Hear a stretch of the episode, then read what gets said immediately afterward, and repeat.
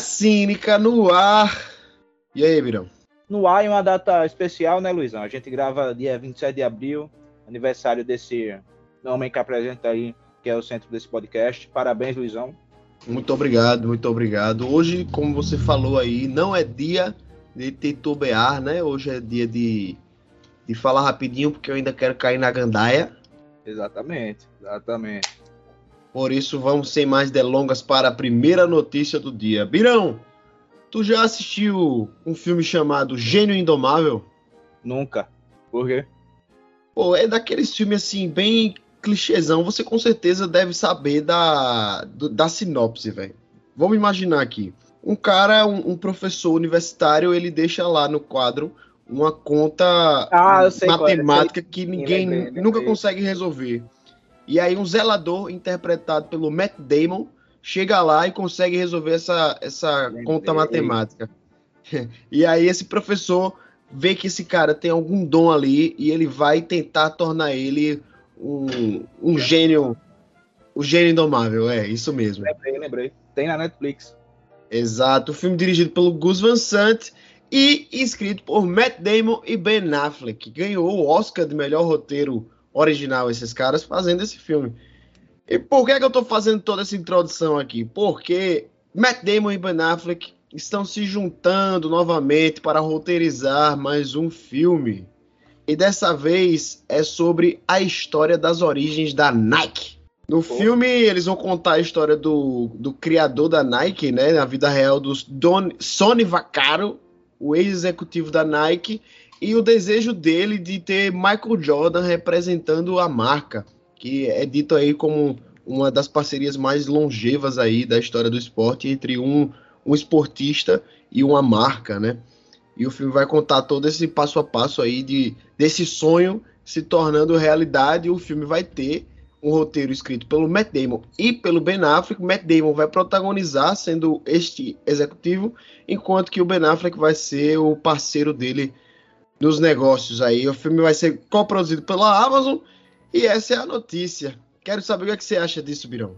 Assim, vai ser um filme muito massa se, se apenas se, em algum momento, eles refizerem aquelas cenas maravilhosas das propagandas da Nike, que tem o Ronaldinho Gaúcho, o Cristiano Ronaldo, o Neymar, o Figo, o Beckham, não racha, numa pelada, tá ligado? Porque, assim, o auge da Nike para mim foi esse. Eu, como uma criança, adorava ver esses comerciais né, dessa série jogando bola. Se não tiver, tô nem aí. Tem que ter, tem que ter. Ele, o que eu, pelo que eu vi do filme, o Michael Jordan ele vai ser meio que uma presença constante, né? Não se sabe se ele vai realmente aparecer no filme, assim, a figura Michael Jordan, mas que o filme vai ser todo em torno dessa parada de tipo assim, precisamos do Michael Jordan, tá ligado? Eu acho que vai ser todo nessa hora, tipo assim, precisamos chegar nessa fase que você tá citando aí, Bira. É, exatamente. Nike Total 90. E assim, é massa ver esses dois amigos se juntando aí novamente, né? Porque quando eles estão juntos tem coisa boa. Os caras eles começaram juntos, né? Lá no filme lá do Kevin Smith, aqueles filmes de comédia besterol, né?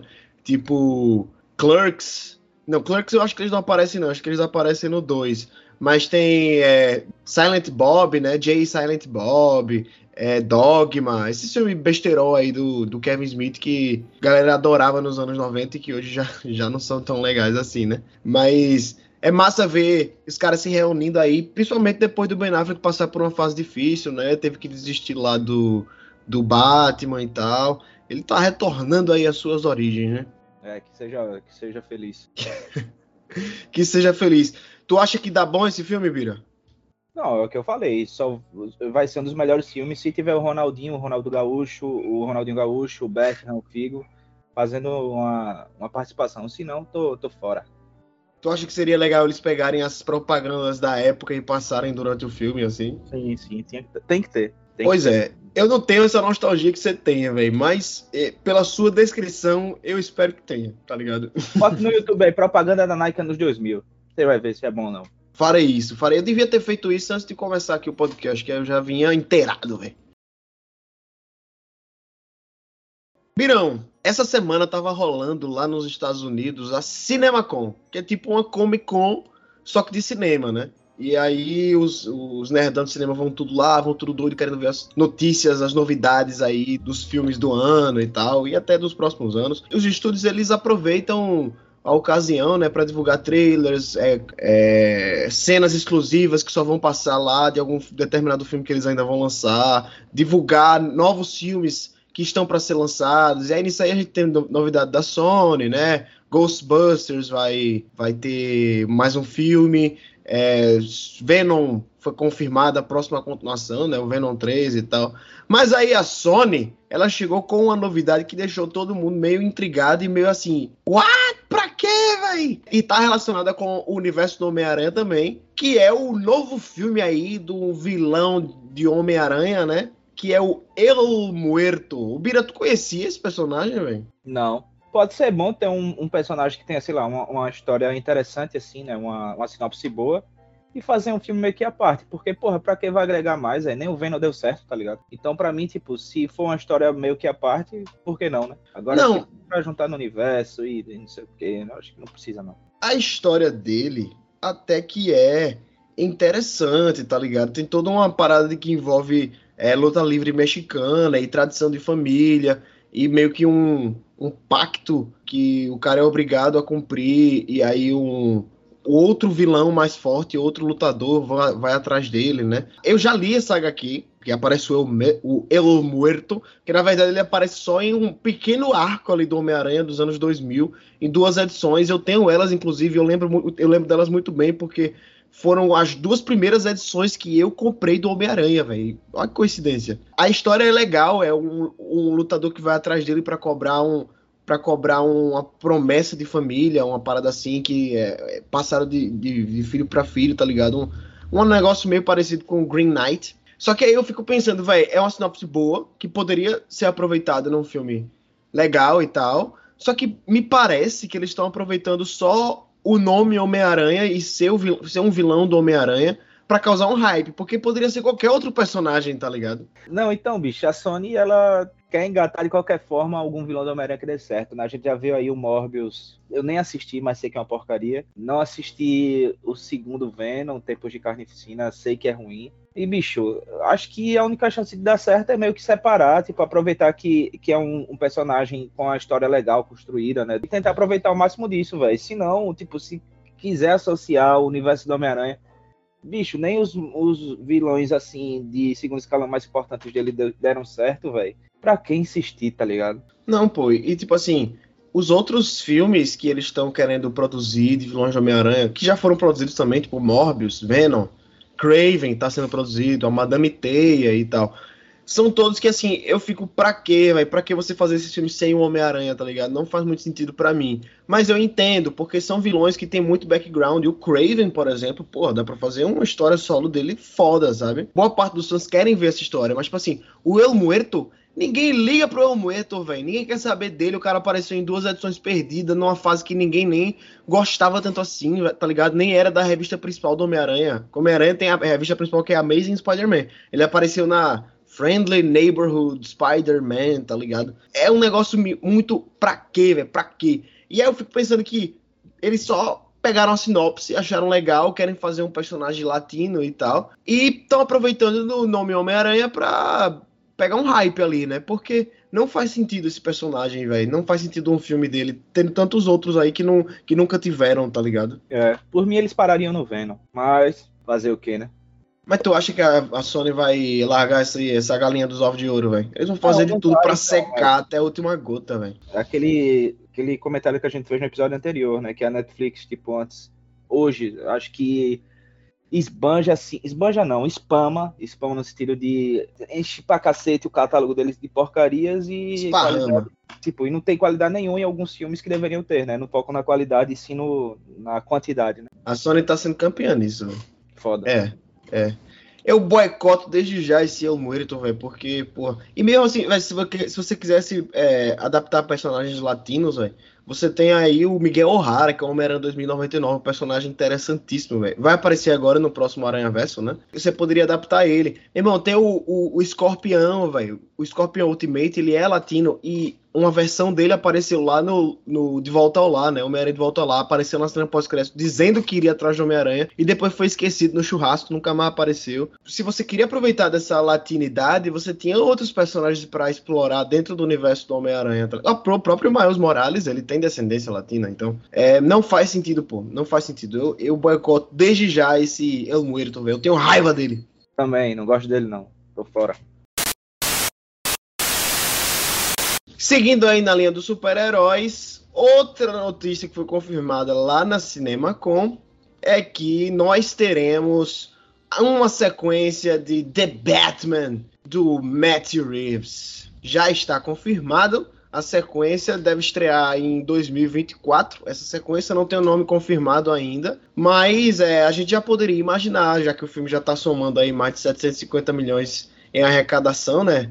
na bilheteria internacional. O filme já tem série confirmada na HBO Max, não só uma, mas duas séries em desenvolvimento. Uma série aí do, do Asilo Arkham, né, focada no, no, na galera que tá presa lá no Arkham, aí, na polícia de Gotham. E outra focada na ascensão do Pinguim, né, no, como mafioso. Era algo esperado já, né, Bira?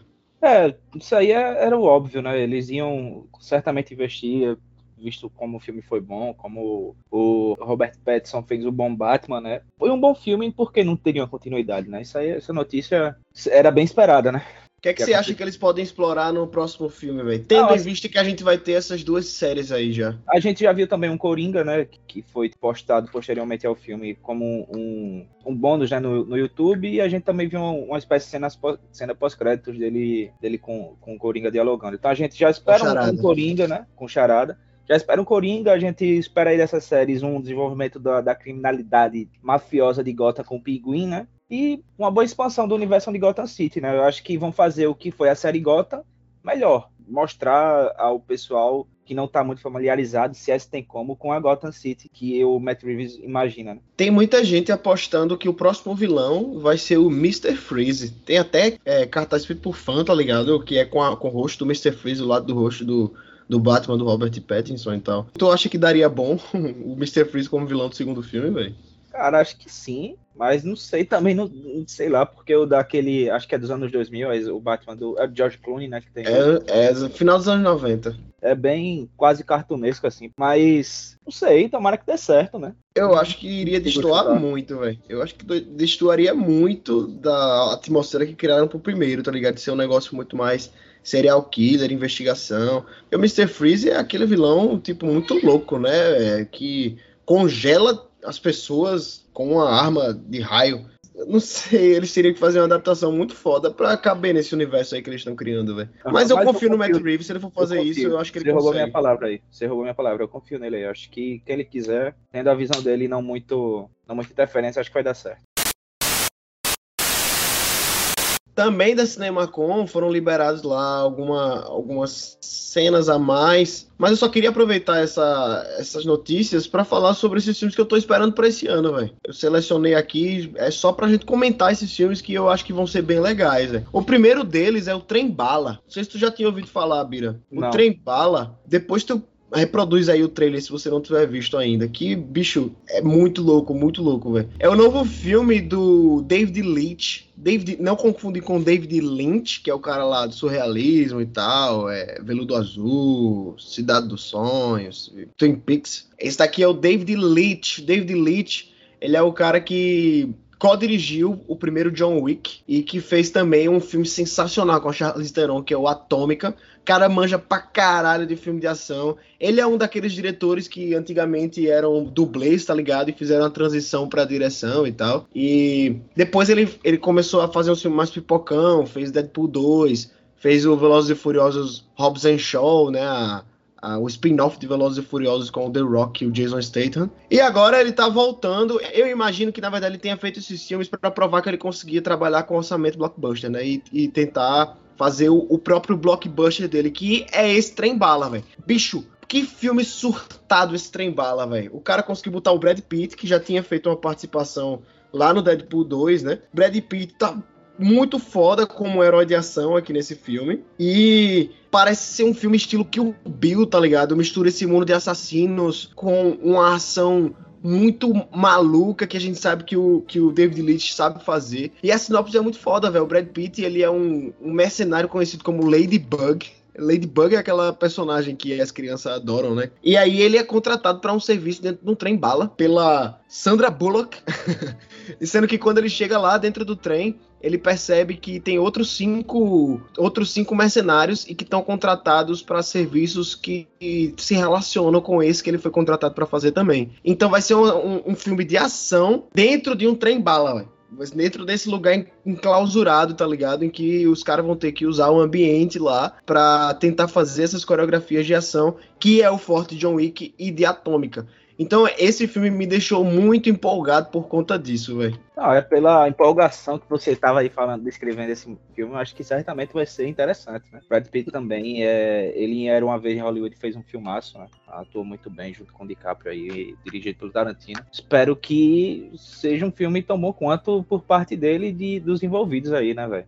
Não conheço eu não tenho esse feedback, esse feedback que você tem dos, dos atores envolvidos e diretores, enfim. Mas que seja um bom filme aí para 2022. É, falando em atores, o elenco é muito foda, velho. Além do, do Brad Pitt e da Sandra Bullock, a gente vai ter a Zazie Beetz, que fez a Dominó lá do Deadpool 2. Ela faz Atlanta também, que é uma série que eu adoro. Vai ter a Joey King fazendo aí a, a cota de atores team da Netflix para atrair a, a, os adolescentes para o cinema, né? Vai ter o Aaron Taylor Johnson, Long, Logan Lerman, é, e por aí vai, velho. Michael Shannon, Brian Tyler Henry, que também faz Atlanta. Vai ser um elenco estelar nesse filme de ação aí. Que pelo trailer, bicho, Bira, assiste esse trailer, velho. É um filme de ação que mistura armas com o filme se passa no Japão, então tem uma parada ali de cultura samurai, os caras usando espadas ninja, tá ligado? Dentro do trem. Puta loucura, velho. Um negócio muito doido, velho. Ação desenfreada, do jeito que a gente gosta. Meu irmão, esse, eu tô apostando muito nesse filme. O primeiro trailer que saiu já é foda, e lá na CinemaCon eles liberaram a primeira cena que a gente só tem a descrição, né? que é justamente o Brad Pitt lá perambulando por Tóquio, e aí ele recebe a ligação da, da Sandra Bullock para embarcar aí nesse trem que altas loucuras vão acontecer. Na descrição diz que ele então embarca em um trem-bala no qual um cavalheiro enigmático também entra. E o caos começa. É, é essa a sensação que me passa esse trailer, é caos. Quero caos, eu quero caos. O filme tem previsão para chegar ainda esse ano, no mês de julho. Vamos ser para chegar aqui no Brasil, né, na mesma data também que nos Estados Unidos, pra gente não ficar atrasado aí dos nossos colegas norte-americanos, né? É, porra, americanos, caralho. E a última de hoje, mais uma lá do Cinema Com. Netflix divulgou imagens e data da estreia de Agente Oculto. Tá ligado que filme é esse, Bira? Não, mas eu sei que tem o Capitão América, né? Chris Evans. sim, sim. É o novo filme dos irmãos Russo, pô. Irmãos Russo, que eu sei que você sabe, né?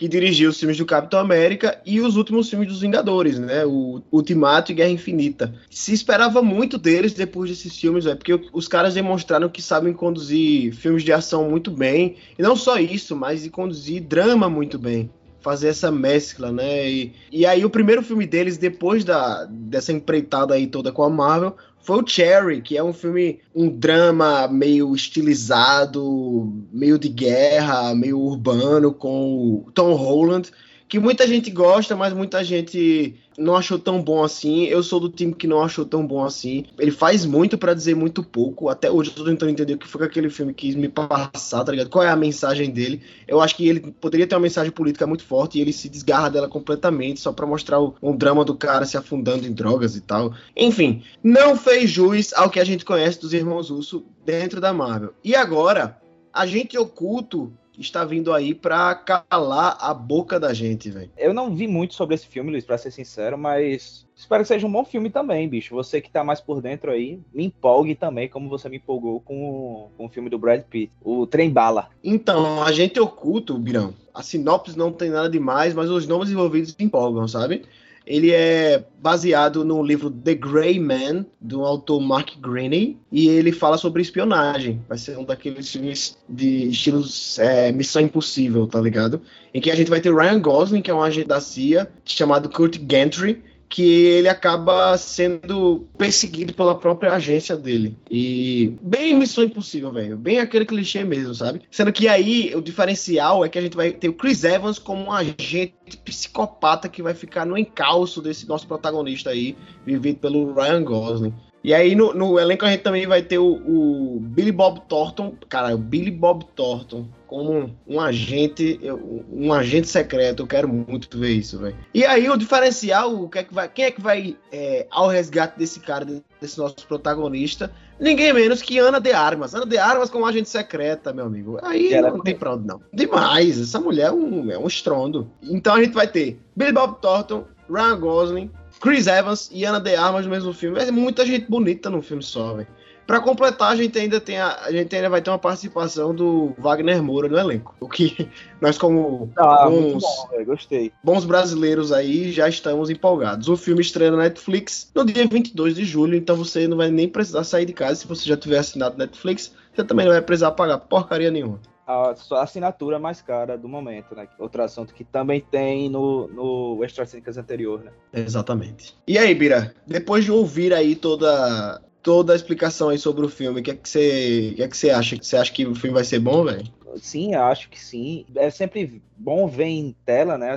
Atores que você gosta, né? Quem é fã aí da Marvel como a gente, gosta de ver o Chris Evans em ação, né? Quem gosta de pessoas bonitas, assim, também adorará ver ele, tanto ele como a Ana de Armas em ação. Não, não lembro de ter um filme, ter visto um filme dela, mas sei que ela vai você... fazer a você viu, inclusive, os dois juntos em um filme, velho. O Foi? Entre Facas e Segredos. Eu não lembro dela. Ele é a protagonista, pô. A, Porque o filme é tão ruim que eu não lembro, não. não lembro, não. Ah, não, não. Você não, vai, você não vai falar mal desse filme aqui, não, Bíblia. Tá bom. Desculpa. Mas, né? enfim, eu espero sim que seja um bom filme. É, gosto bastante do Wagner Moura. Espero que não seja só uma participação especial, que ele seja bem aproveitado, assim, no limite do possível dessa participação no filme, né? E é isso. Tá com a corda toda lá nos Estados Unidos, viu? Esse ano ainda tem outro filme dele, com a Ana de Armas, inclusive. Aí, massa. E, e, nesse outro ele vai ser o protagonista, na verdade. Então, podemos esperar mais de Wagner Moura aí. Esse é um dos filmes que eu tava empolgado para ver com ele. E vai chegar aí na, na Netflix. Será que irmãos russos vão fazer juiz a, ao,